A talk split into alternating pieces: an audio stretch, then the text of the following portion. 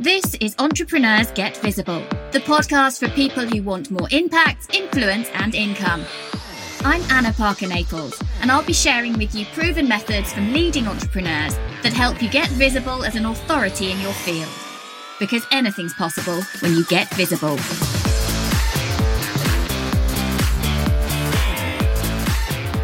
Becoming a speaker in your industry, even if it is just at local events, is a really powerful way to get your message out there to the right people. It's a brilliant way to share some of your story, draw in more connection from your listeners, from your audience, so that you can then potentially sell. And that selling might not be actually then pitching and promoting something. It might be just that they are bought into you and you are able to position the expertise that you have and the service that you offer. So, in this episode today, I want to talk through how you can get more speaking gigs. So, first of all, start local. Start looking at what local networking events you could get up and speak at. What are the requirements? Every town has lots of networking, business networking events going on, and you want to start to put yourself forward to speak at those events first and foremost because becoming a little bit of a local celebrity for what you do really boosts your credibility for your industry as well. Plus, it gives you an amazing way to hone your speaking skills and talents. Second of all, is research all of your industry conferences and events that are on that national level. What's happening and where? And you want to get yourself to those events as well as actually reach out to them to say, I have a talk and I want to come and share my value with your audience. The third thing is to be aware of international events.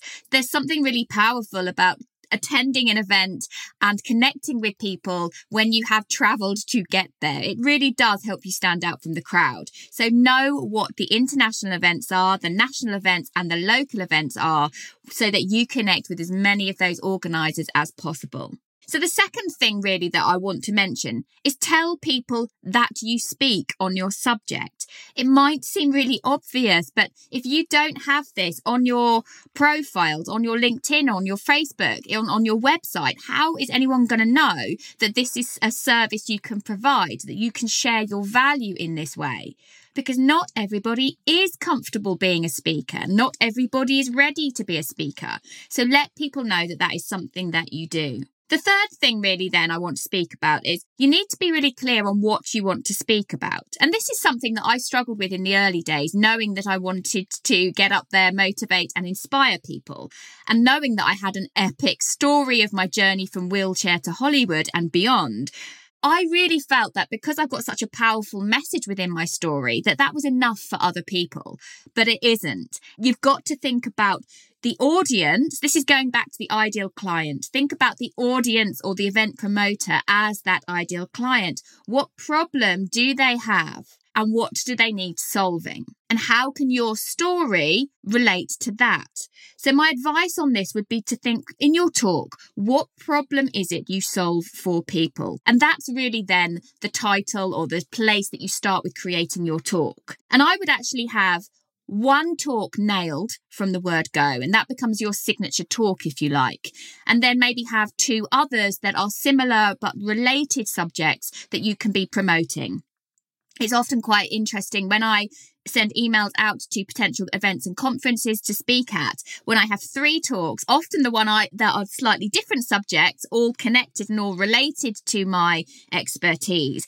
It's not always the one that I think that they will bite on, the one that I think that they would be interested in. It's not always that. So be deliberate and careful in your, I guess it's keywords, isn't it? And like we would do for search engine optimization, make sure that those talk titles are going to speak to their audience. So the other thing then is understand when you're emailing somebody to get onto their awareness for becoming a speaker at their event, make sure you know what their event really is about. Do your research. This isn't hard. Most conferences and events and networking activities will have a website. They will have a big media presence on social media somehow. You can go back and look at the kinds of things they've had before to see if there is an area of interest that you could fit into, or if there is something that is missing from their lineup that their audience needs. Do your research and, you know, make sure that when you reach out to somebody, you are clear that you've done that research, that you know who you're approaching, that you're not just doing that blanket email, one size fits all.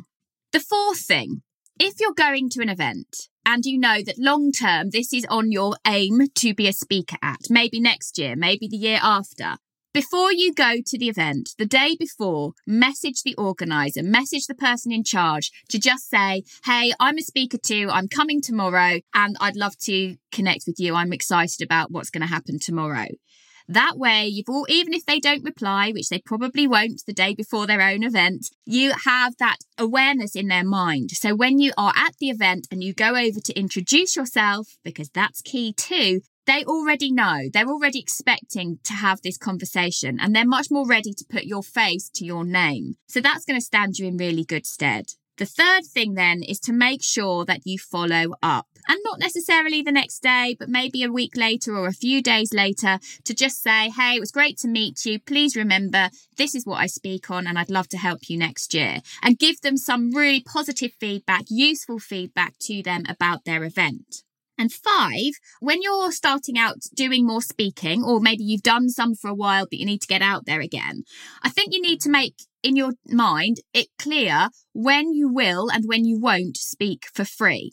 So there's two models really, isn't there, for speaking? There is deciding that you are going to speak for free, but you're going to sell and promote yourself or your goods and services. And then the other is to speak for a fee where it isn't a sell, where you are giving the value and people have seen you, met you, connected with you, but you are clearly not selling.